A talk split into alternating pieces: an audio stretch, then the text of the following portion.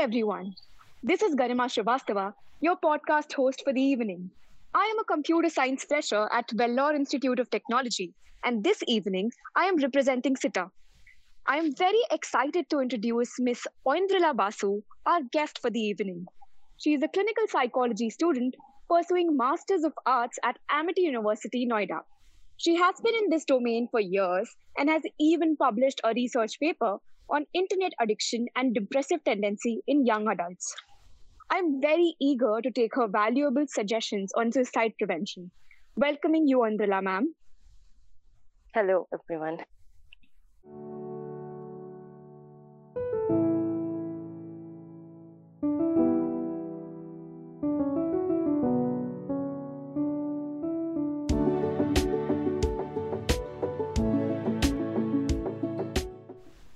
Talking about suicide prevention, suicide is the act of intentionally causing one's own death.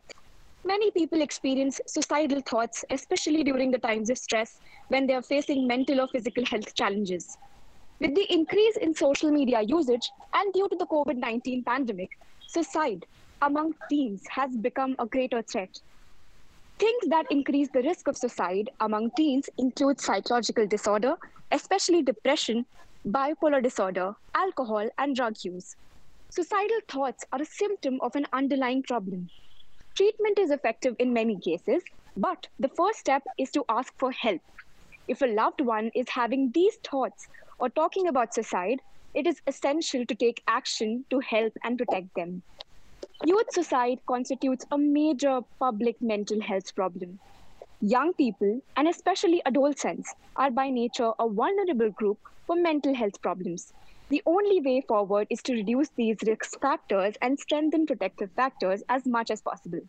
So, this was a very basic introduction about suicide. And now I would be asking you a few basic questions about suicide prevention, ma'am. So, my first Yes. question to you will be suicide is ranked as like the fourth cause for death for males and third for females. Why do you think the global suicide rates are increasing, especially for the youth every day? So basically, uh, youth is such a such a point of time where people go through a lot of changes. They are not only just establishing a life for themselves, but they are also meeting certain expectations that the society has given, and sometimes the parents also set certain uh, expectations. So automatically, when there is a part where there is such a big major change happening in their life, often some students couldn't take the stress, and uh, they feel pressurized and overwhelmed by all the emotions leading them to search for a venting out process. They just want a way out from everything that they are facing, and hence it gives a it's a surge to suicide. That is, this is an escape route for them. They see it as a as an escape from their life, escape from their expectations. So I. So this is my opinion that this is one of the major causes why there is a suicide risk increasing in young adults especially.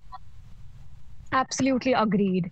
Suicide is a very depressing thing, I would definitely say. So, coming to my next question, I would really want to ask that what are the risk factors for suicide? Uh, so basically, the factors include there are many many factors that includes. One is uh, major life event or changes. Like in our daily life we plan uh, our life in a certain way. We know that there's a future that's going to be in a certain way. However life doesn't always turn out the way how we planned it. So there can be suddenly a major change. For example a child may plan to uh, pursue a certain course but at the next level they did not get a chance for that specific course. So there is they have to take another course.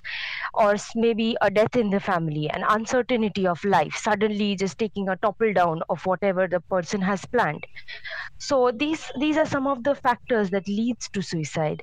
Uh, also as you had mentioned before that uh, some psychotic disorders such as depression anxiety and borderline bipolar disorders these are one of the leading causes why people go to suicide. So these are also some of the causes which uh, which is very interlinked with stress which altogether probes a person towards self-harming tendencies. Suicide is not i won't uh, whether perceive it as like uh, as a thought that killing oneself but uh, just uh, something that is going to make them feel what they're feeling or uh, something that's going to prevent them from the stress and everything. So this is something that probes a person for uh, suicide. All right I don't believe that suicide is the end goal to every difficulty you have in life or something which is, you know, should be even thought of on a very frequent manner. So I would like to ask you that what are the warning signs for suicide so that we can prevent them as much as possible and the people who are feeling certain feelings can get rid out of them? Yeah. Uh, the the event of suicide is very big. However, the warning signs of suicide are very subtle and very diminished and very small things, which actually gives rise to this bigger picture. Uh, for example, I can say you can you if you observe in a certain way, a person may suddenly start to withdraw from the social settings, or they used to be a person and suddenly there's a certain change where they started to keep quiet and draw into their own world.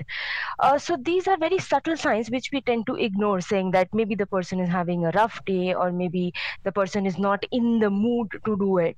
But however, these are hmm. very subtle signs of actually giving rise to a very big picture uh, there we can also look out for certain attempts like suicide is not always that the it's the first attempt and the person is has died or something.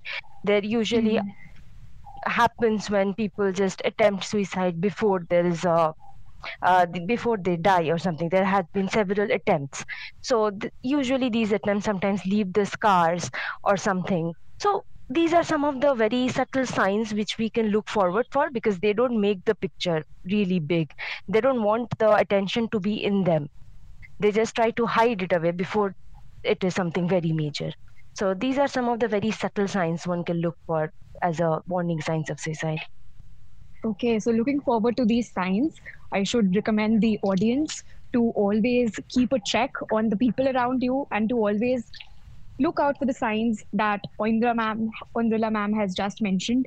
That if people are withdrawing from certain social spaces, we should always look out for those signs.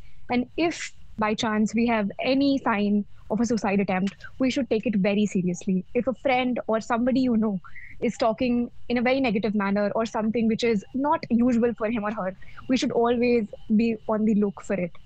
So, coming to my next question, I would like to ask you that how much of a role does stress and anxiety play in leading to suicide? Uh, stress and anxiety both are very big factors which actually play a very leading role for suicide. As I had mentioned before, people suffering from these uh, disorder I won't say disorders, but these subtle problems, they always try to find escape routes. Uh, things get very overwhelming for them, which leads them that I can't do it. There's a certain point where they become hopeless that this is my end. This I can't deal with this thing any further. So these these are often the side effects. I won't say side effects. These are the characteristics of depression and anxiety. So these characteristics are which actually leads certain person towards suicide. Genetics also play a very important role in it it's like a contributing factors which is inside us and certain environmental factors. For example a very big change in a life, life event. So these are certain factors that bring out these characteristics inside you which probes to uh, suicide or self-harming tendencies. Yeah so major life changes and genetics. Extremely yeah. they're extremely important for looking out for anxiety and stress which can eventually lead to suicide in some cases. So we should always, you know, have that family history of medical history with us so that we can make sure that everybody around us is safe and sound. So, coming to my next question, I would really consider this case of the Indian household where the parental pressure and the comparison among students is like really, really high. And for example, if we consider the stage where a student is actually crossing the high school and coming to college. And all of that where you're you know are you taking science or are you taking commerce or humanities? That kind of struggle is something that an indian student definitely goes through. So what would you say that how does a student fight such problems and regain his or her self confidence because in india a lot many cases are there where students are compared and on the basis of their academic performance, people, you know, start comparing and placing certain kinds of value that you are valuable, you're not. So that kind of scenario generally happens in India. So, hmm. and this very reason the very reason for this is the resource crunch that is present in our country we can't blame anybody or anything for it so what would you say that the students who have lost their confidence due to this comparison and the parental pressure to regain all of it back and how do you think that one can educate their parents regarding this Okay, so basically, when it comes down to parents, uh, it usually people look at uh, look at certain authorities. So rather than perceiving that this is an authority figure who is going to take a decision on my behalf, the best thing is to open the space and give the child a freedom to express themselves. Like uh, we usually say that the teenagers is a very erratic stage. So um, rather than uh, uh, so basically rather than making them look that there is someone else who is going to take a decision on your behalf. And rather than parents thinking that their child is naive and they can't take the decisions for themselves let's uh, it's best to show the equation as both of them are equal. Both of them are adults and both of them can take decisions for themselves and have a control over their life. So uh, the best thing is to open a space for the parents to express why or why not they want to uh, why or why not they are trying to you know keep a comparison. Maybe for the parents perspective it's like if i put a competition in here my child will perform better. But for the child it's seeing like i can't satisfy my parents. So opening a space for both of them to open in certain ways that this is why i'm doing it or this is what happened. Uh, this is th- this way rather than perceiving one is authoritarian than other is the best to perceive both of them as equal and provide a space for both their opinions which is not judged and always respected. Yeah. I really agree by this fact that only the wearer kno- knows where the shoe pinches so parents Hmm. can't really feel what the child is going through during a particular moment of time or whenever a child is actually going through this stage of life where he has to take major career decisions and he's not able to understand and is already pressurized by the family so Hmm. i really appreciate this fact that you have asked the indian parents to keep a mindset which is like open and you know just to reduce the comparison which they think that will increase some kind of tendency to you know make actually their children perform better in academic and Mhm. all of that activities which are related to co-curriculars so Mhm. i really appreciate this answer and uh, coming to my next question i would like to ask you if certain groups of people have higher rates of suicide in india and across the world So, if I have to focus in uh, which groups has higher chances of suicide, then I would say that the minority groups are very probe to it, because the reason behind this is that because they since they are minority, they already have an inferiority complex, and many minors are very vulnerable to bullying and getting bullied or discrimination. So, which further probes them that my life doesn't matter. Like you know, now the notion has came out, Black Lives Matter so this notion has came up because blacks were minority. Uh, there are many researches as well which prove that uh, black the suicide rate for black people are very high because of this. So i would say that if I, if a certain group uh, is very pro which is with it's usually the minority groups of the society who thinks that this my life is not worth living because my life is not valued. So in a, in a way the minorities are the most vulnerable people for suicides in any society all right. So we should respect each and every individual and make themselves feel that they are the part of this community where we are living. So nobody should feel like a minority even if they are culturally or regarding any other background. So we should always make people feel included so that you know these kind of thoughts never come. Hmm. So, talking about my next question, what should I or basically anybody would do or should do if there is a crisis or somebody I know or a friend, like if he or she is considering suicide as an option to things? Uh, so basically, when a person is opening up to you about suicide, it means that the person somewhere trusts you. He feels he or she feels safe around you. So the best thing is to do over there is maybe just make them settle down and ask why? What, what point do you see that you are trying to uh, commit something this big? Because you know that this is not if you if you do this it's going to have many major consequences. So the best help you can do is to help them open up what they're feeling inside and support them uh, rather than saying that than being judgmental that uh, you you know this is something it's a very very uh, subtle thing. Why are you stressing about it? Just forget it. It's just a phrase. Rather than saying these words you can choose to say that uh, it's the it's the choice of the right words which we can say. Like i know what you're feeling and i know it's hard but i don't think that this is going to be a solution to you. Rather than that if you if we just together try to find a solution a different solution than this maybe it can get life easier. So validate their feeling listening to them giving them a space to open up is a very good way to uh, stop something which is going to be a major turn uh, the basic thing what i'm trying to say is acceptance rather than making them feel that you are you, whatever you're thinking you should be ashamed of that. Rather than that you can make them feel that there are people like you who sometimes it gets overwhelming to deal with things like this. And you have these thoughts but i promise that life can be better if you just give it another chance. So it's the choice of the right words at that point of time which can actually help to settle down the situation yeah, I couldn't really emphasize more on the power and the choice of words that we actually use with our friends or the people around us. By using the correct words, we can actually make a person feel like home. We can yes. actually make sure that these depressing and suicidal thoughts never come because we are actually comforting the person and making sure that the person is heard and accepted. I really appreciate this chain of thought that you just shared. Also, how much of influence would social media include or play in suicides? So, social media, I would say that it plays a very major role because social media, uh, we often hear the, the notion that social media is fake. There's a reason why we say it. Social media usually highlights a life which is the brighter side, the happy side, rather than the darker side. So, a person who is already in, in depression or in an anxiety or having these thoughts, which is very negative, which is happening in a cycle, uh, uh, so for them when they're seeing the social media that this person he's literally of my same age doing the same thing that i'm doing but this person seems happier than i do and this person is working more on the life than i am doing there is the mental comparison that's that's coming up with every negative thought. So at that point of time it's like if that person can do it that person is making a life worthwhile but i'm just a burden because i'm not doing even 1% that this person is doing.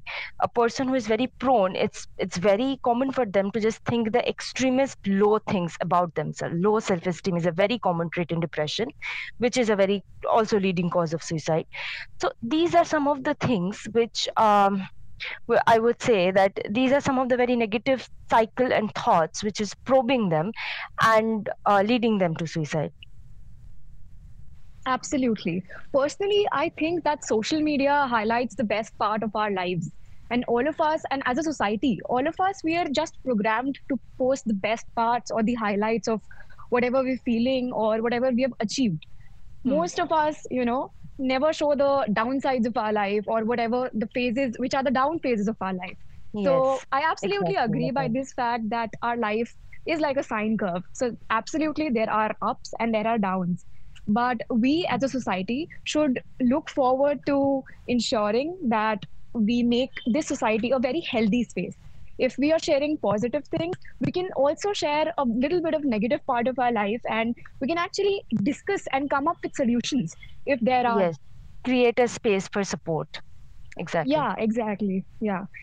Not actually portraying your life as the best or making the social media a negative space but hmm. it can be a more healthier space in my yes. personal opinion. Yeah. So coming to my last question for this podcast how do we prevent suicide as a whole? Is there any treatment for the same or any therapy available for that? Because, you know, in the modern world or in the Instagram language, you look out for therapies that are instant cures for all the problems. Uh, so basically, if you see it in a very clinical view, for the extreme cases, yes, there are therapy which exists. For example, CBT, that is cognitive behavior therapy, and uh, DBT, like dialectical, dialect behavior therapy, which actually helps for the person to accept the reality and stop these thoughts and negative cycle that's happening in continuous. But the main thing I would like to focus is that therapy is in the clinical sessions and outside the clin- clinician's office, it's you who is dealing with the world. So the best thing is to uh, make changes in the life uh, in their real life which includes social support and acceptance.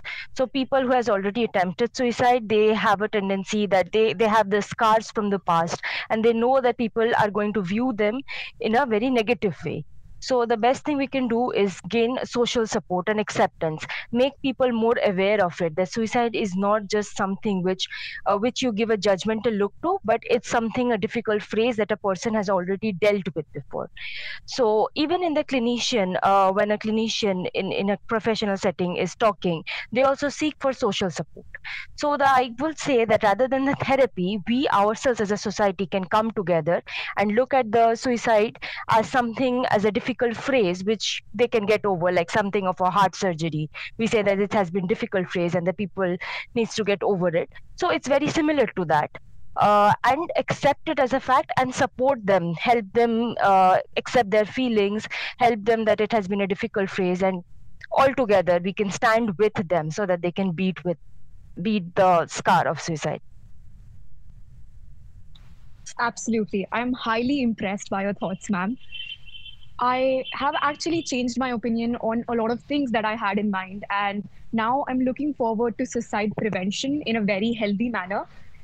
Now I'm perceiving it as something that was just a phase of life for somebody. So if I come across any person or a friend who has attempted suicide or has been in a certain chain of thought, I would not look at him or her as somebody who has been or is a victim right now, but somebody who had just a rough phase of life, but is definitely overcoming it and is definitely going to be happy in the future. So, my take from this podcast has been really healthy, and uh, I hope the audience really likes it. And we'll be coming with more podcasts in future soon. And if you have any queries or questions, you can feel free to drop them down below. Thank you for your time, ma'am. It was such a lovely conversation with you thank you for this great opportunity. I'm really uh, happy to share my views on it.